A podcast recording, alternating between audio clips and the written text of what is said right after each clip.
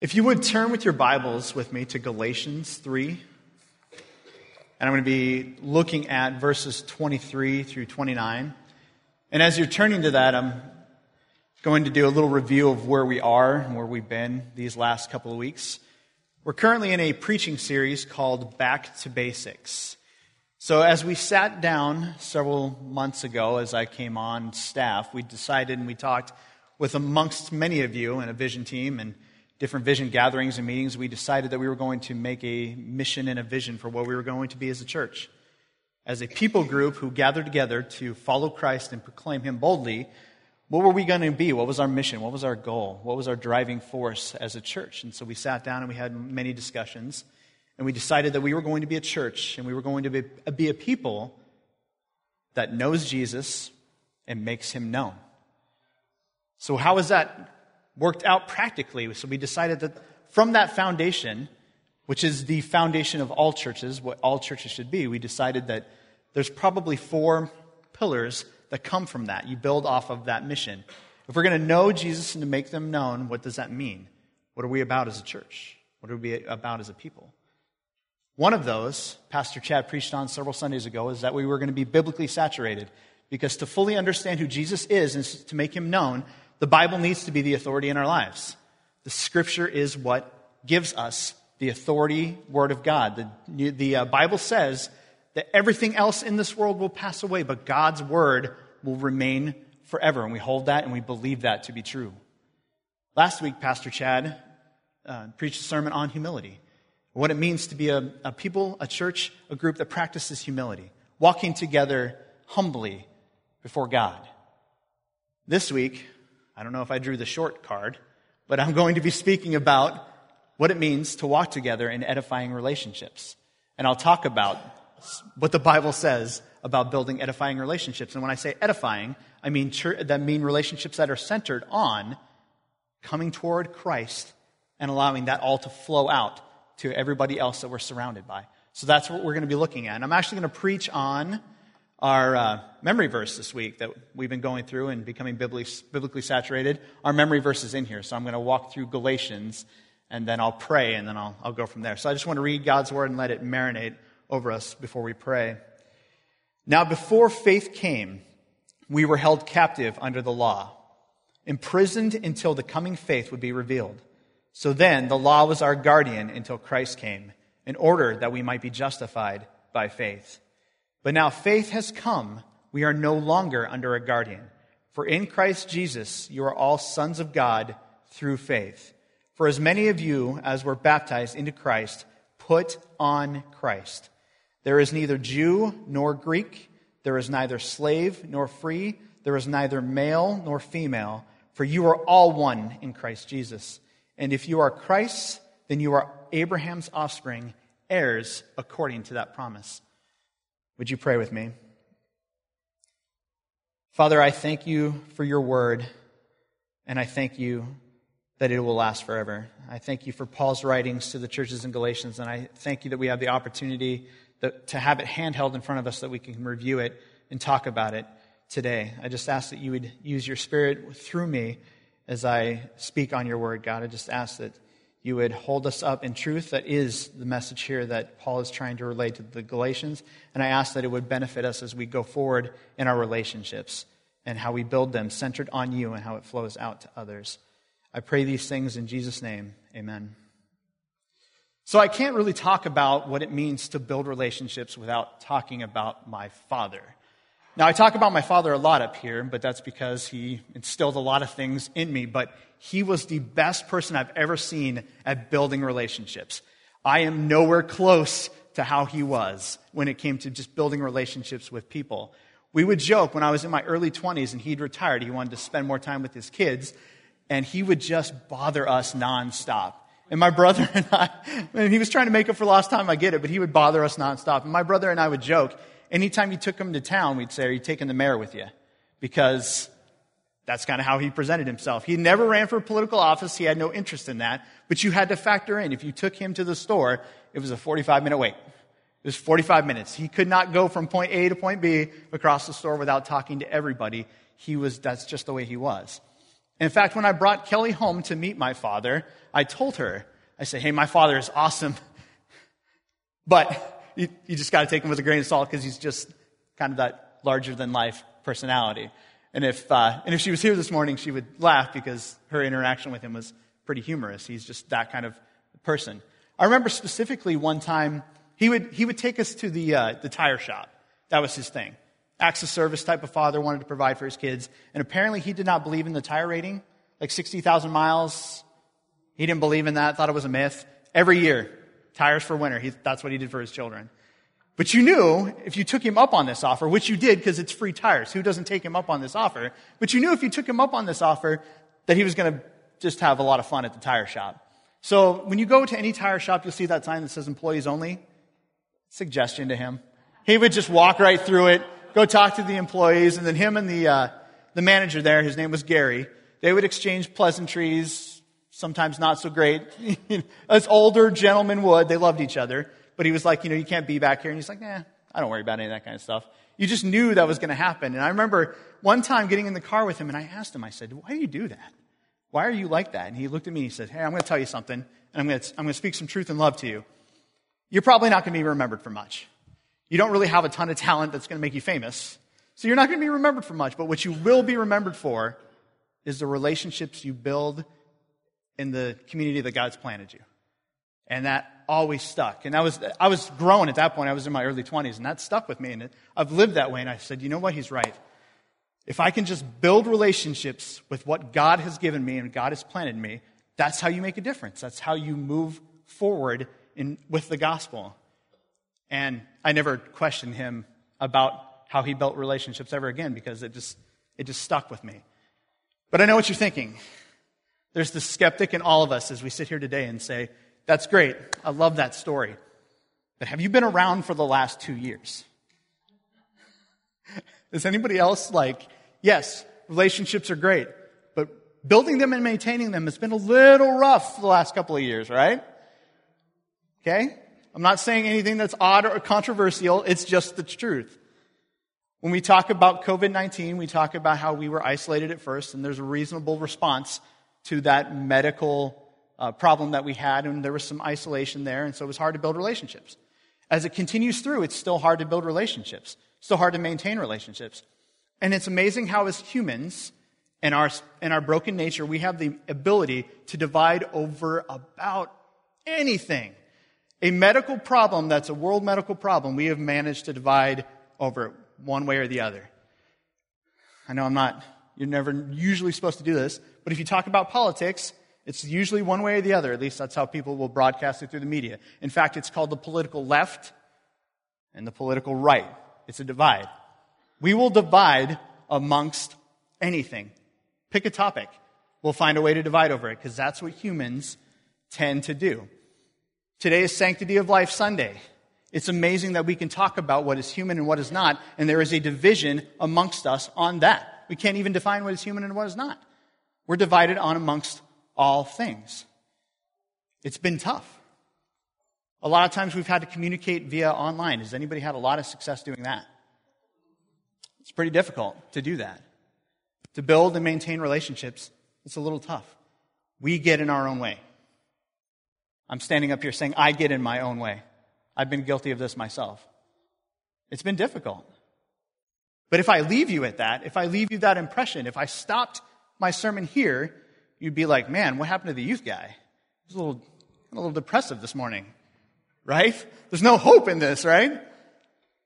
But the truth is, and what I'm about to show you is that where we divide, God fixes.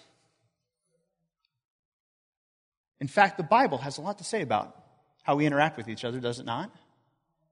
I've heard it many times said that the, the Bible is about God and don't look at it through man centered lenses. That's true, it's about God, but it also talks about how we interact with each other. You go to the Ten Commandments, the first two are about how we're to respond to God. What are the other eight? How do we interact with each other? The Bible has a lot to say about how we interact with each other. There's no, when Jesus is approached by the Pharisees and they say, What is the greatest commandment? He says, What? Love God, love others. The Bible speaks about how we're to interact with each other, and it has a lot to say. But I'm going to do a visual representation here about what it means to be united. If I get it to go forward. Working? Okay. This church is the Church of the Annunciation. It is a massive display that's inside the, uh, the city of Nazareth, which is the boyhood home of Jesus. At the time that Jesus was born, the city of Nazareth, they believe, as they've dug up ref, uh, you know, remains of that area, they believe it to be about around 5,000 people. But this church is in Nazareth now, which is a small city of about 100,000. It is the biggest Christian structure in the Middle East. It's an impressive building. To look at it from the outside is to be awed by it. But it's what's inside that is impressive. I have never been inside this church. My teacher has shown me these pictures that I'm taking from him, borrowing from him. But this is on my, I'm going to go here. I want to see this. This is going to be, this is amazing. I'm going to give you a virtual tour of the inside of this building. But to understand what's going on in the inside of this building, you have to know a little bit about this picture. This painting is called the Madonna and Child. It's painted by the Italian artist Raphael. It was painted in 1505. If you Google this, you will find many representations of this particular picture. This is the most famous. What is striking about Jesus in this picture? Very white, very Western. He's got red hair. He looks more like Joey than he does a Middle Eastern Jew.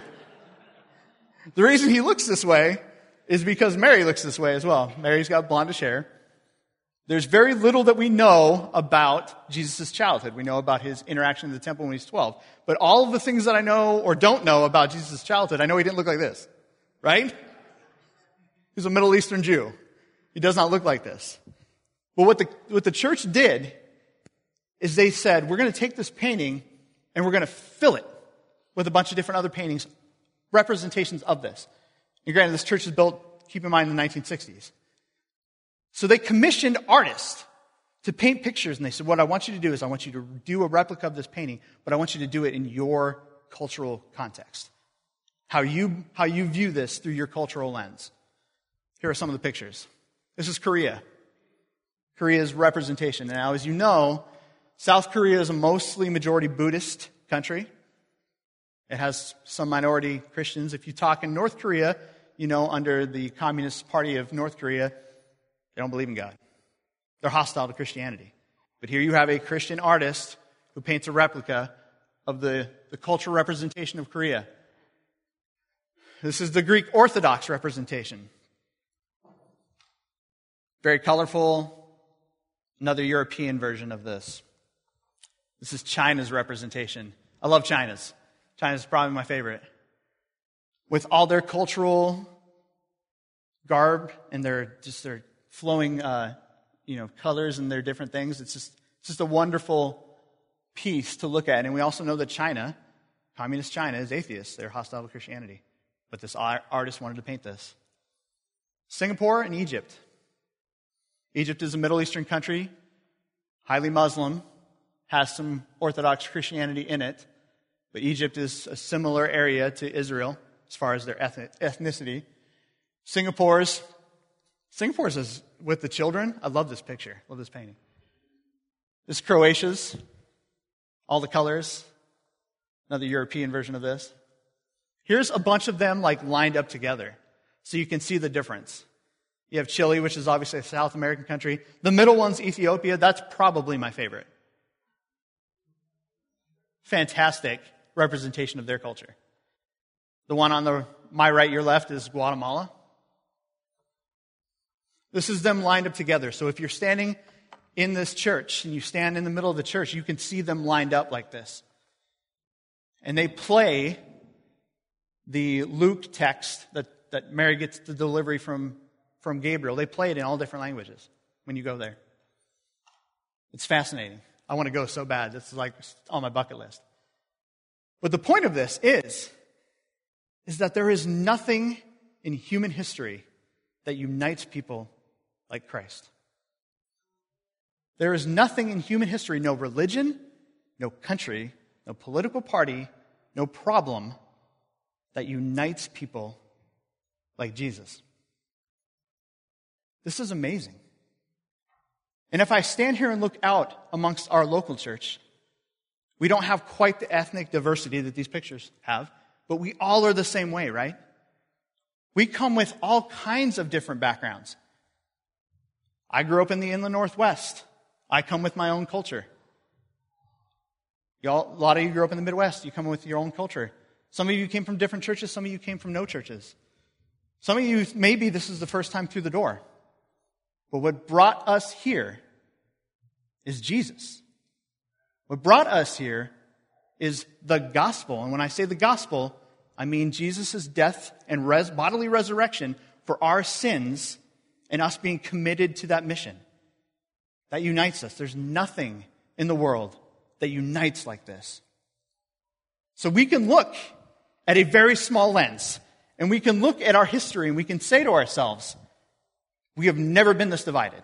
Never in the history we could say that. It would not be true. But we could say that because this is all we see, right? We're inside our own lens. But reality, if you look up and you look out, this is who we are. This is what Christ does. The reason that these pictures are there is because people everywhere in the course of history wanted to know Jesus and make him known through the Spirit working through humans who wanted to be with each other. Missionaries, work of missionaries. I love the Ethiopian picture because you can read in Acts where specifically Philip meets with an Ethiopian eunuch. That's the first moment where Ethiopia would have been introduced to Christianity. So you can actually trace that back to the book of Acts. That's why I think I love that picture so much. Being together, spreading the gospel is what unites us. But again, we like to think of ourselves as being unique. We're in a problem time, which we are. But we like to think of ourselves as being the, this is the worst it ever got. This is the most divided we ever got. So now I want to return to the text that Paul writes. And I don't want to just pluck this text out of context. I want to talk about the background in which Paul writes it. If you've ever read the book of Galatians in its entirety, understand that this is probably Paul's first letter that he writes.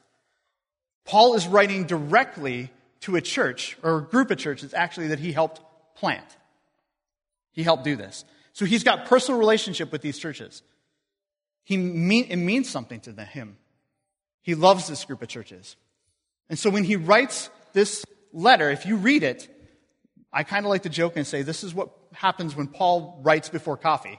You know, the joke, like, don't, don't bother me before coffee. Because he's fairly direct and fairly angry through the verse, through the entire course of the book.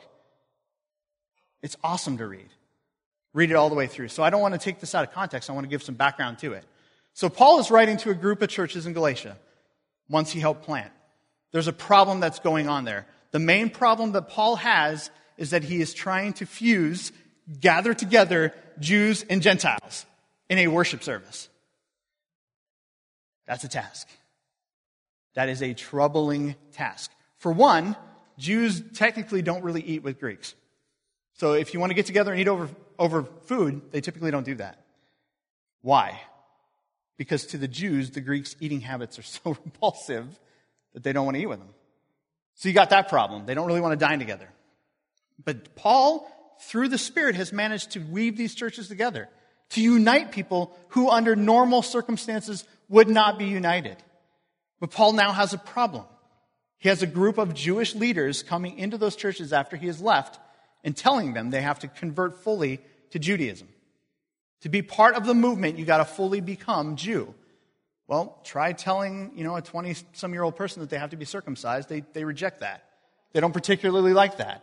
There's a lot of the Jewish culture that the Greeks don't want. So Paul writes to them in this manner, and he specifically talks about this. Now you have to understand the group of churches also, and I'll show up the picture here. It's in modern day Turkey. Modern day Turkey was a hub for both the Roman government and Paul's mission. Its landmass is big enough that the Roman government could move east and station troops there and station tr- everything there. And Paul knew, knows this, and so he's like, okay, I'm going to station churches there because I can visit them and then move west. Paul is going against the Roman government. He's fighting against it, basically, with the gospel.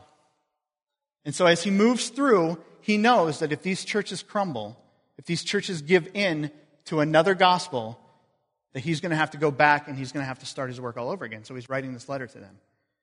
And the product of this letter and the thesis and the final point of this letter, his main point, is what he says in the verses that we read. There is neither Jew nor Greek, there is neither male nor female.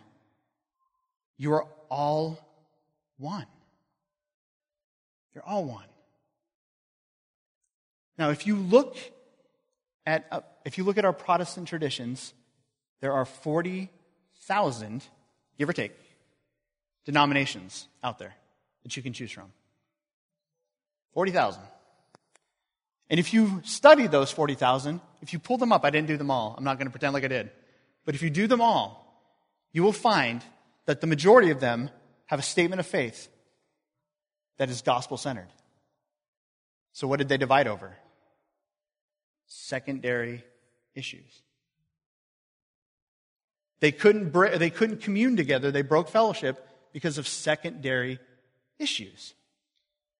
And Paul is saying, you need to be one. Now, we are, for the most part, we work together with each other, we commune with each other, but that's a lot of division throughout the course of history. That's a lot. But Paul is pulling us together to be one.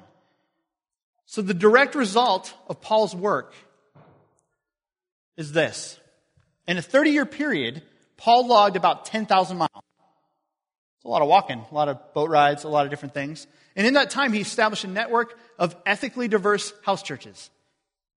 Ethically diverse meaning Jew, Gentile, all different kinds of ethnicities. And in 313 AD, the Emperor Constantine issued an edict to Milan which accepted Christianity. Ten years later, it becomes the official religion of the Roman Empire. So, Paul's goal is to influence people by relationships with these ethically diverse churches, and it actually happens. The Roman government, which is hostile to Paul, executes Paul. The Roman government eventually, in a couple hundred years, becomes a Christian nation. This is all done because the Spirit led people to gather in the name of Christ and to be together, to know Jesus and to make him known. This was Paul's goal. This is our goal. So, I can talk about Paul and I can talk about unity, but the question always remains how is that done? How is that done? How do we, unite together? As people who come from different worship backgrounds, different cultures, different areas, how do we unite? Paul says it. We have to give up something of ourselves. We have to give something of ourselves. And how does that happen? This is in the same book. I wanted to stay within Galatians, verse 20. I have been crucified with Christ. It is no longer I who live, but Christ who lives in me. In the life I now live in the flesh, I live by faith in the Son of God who loved me and gave himself for me. I do not nullify the grace of God, for if righteousness were through the law, Christ died for no purpose. Paul says, I have to die. Christ lives in me. That's how you unite. Jesus came to die for your sins. He was resurrected to enter, to usher in his kingdom. But what he did for us as a people group is he restored what it means to be human to be fully human, what we were intended to be, how we were designed to be in the book of Genesis. And I'm going to go back to that. My, my youth kids are like, of course he is. Of course he's going to go back to the book of Genesis because I always do. But we were designed to live together and we were designed for a specific purpose. And I'm going to talk about each one.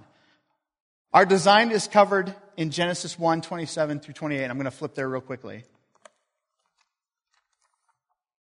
I'll put it up on the screen here. So God created man in his own image. In the image of God, he created them. Male and female, he created them. And God blessed them, and God said to them, Be fruitful and multiply and fill the earth and subdue it and have dominion over the fish of the sea and over the birds in the heavens of every living thing that moves on the earth. So we're going to talk about two things. The word image is the Hebrew room selem. It means to be cut or carved out. So we use an English phrase now to be cut from the same cloth. It usually means your children inherited all your great habits. To be cut from the same cloth. That's what that means. You were intended to be cut from God and to carry out his image. That was your design. We all know that we messed that up, right? A couple chapters later, in the Genesis 3, it shows about how we messed this up. And we continue to mess this up today. But Christ restores this. Being in Christ, as Paul says, restores this design. That's how we're designed. So, what is our mission then? If we're designed to be in Christ, our mission is to be like Abraham. The other word is likeness, the demuth, to be like, to be like God. But our mission comes from Abraham.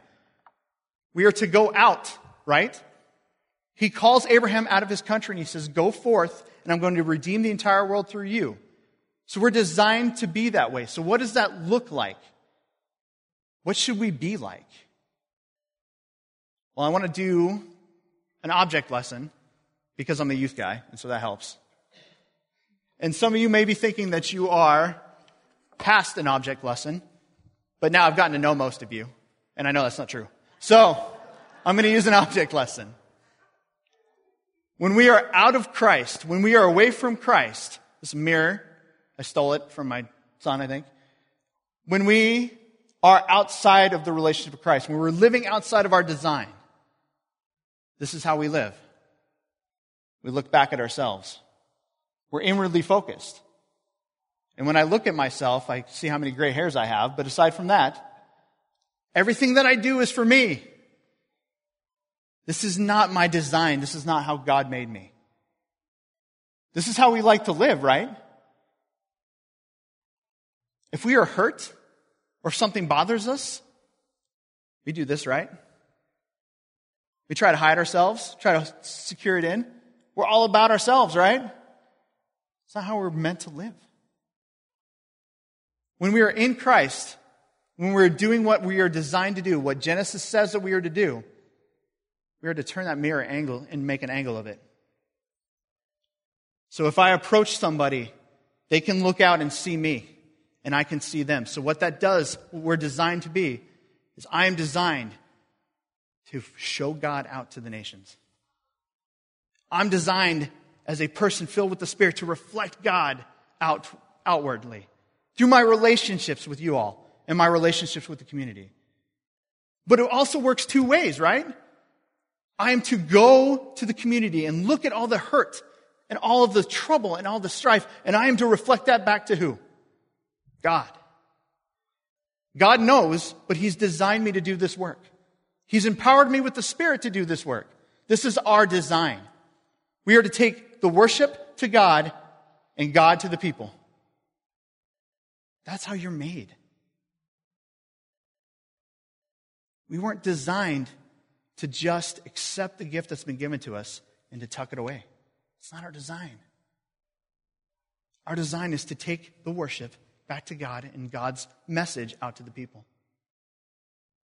And whatever that worship that looks like coming forward, worship can be singing songs in church, right? Or worship can be heartbreak. When we pray for others, we are doing what we're designed to do in building relationships with each other. That's living in the story. That's trusting the story. That's living in the promise of God. Are we living like we're designed to? Are we relating to people like we're designed to? Are we loving like we designed to? As the prayer team or as the worship team comes up, I'm going to ask the prayer team if they would come up in front, those of you who are here. And we're going to play and we're going to sing a song, and I want to ask you this question Are you living like this? Again, the gray hairs. Are you living like this? Or are we living like we're designed to be? If you are not in Christ, if you do not know Jesus, we have people that are willing to pray for you. I am willing to pray with you. If you've never experienced what it is to be restored to who you were supposed to be as a human, come talk to one of us. Because Jesus died to restore you now to what you were supposed to be as a human and how we relate to others. Now, if we've been hurt in a church, or if we've been hurt by society and we've tucked ourselves away, That happens. That happens. But God has designed you to come out. So if you need to talk to somebody about that, have somebody pray with you, we are here for you. Let's relate to each other like we are designed and how God wanted us to be. Ethnically diverse with all of our baggage and all of our trouble, but all of the grace of God.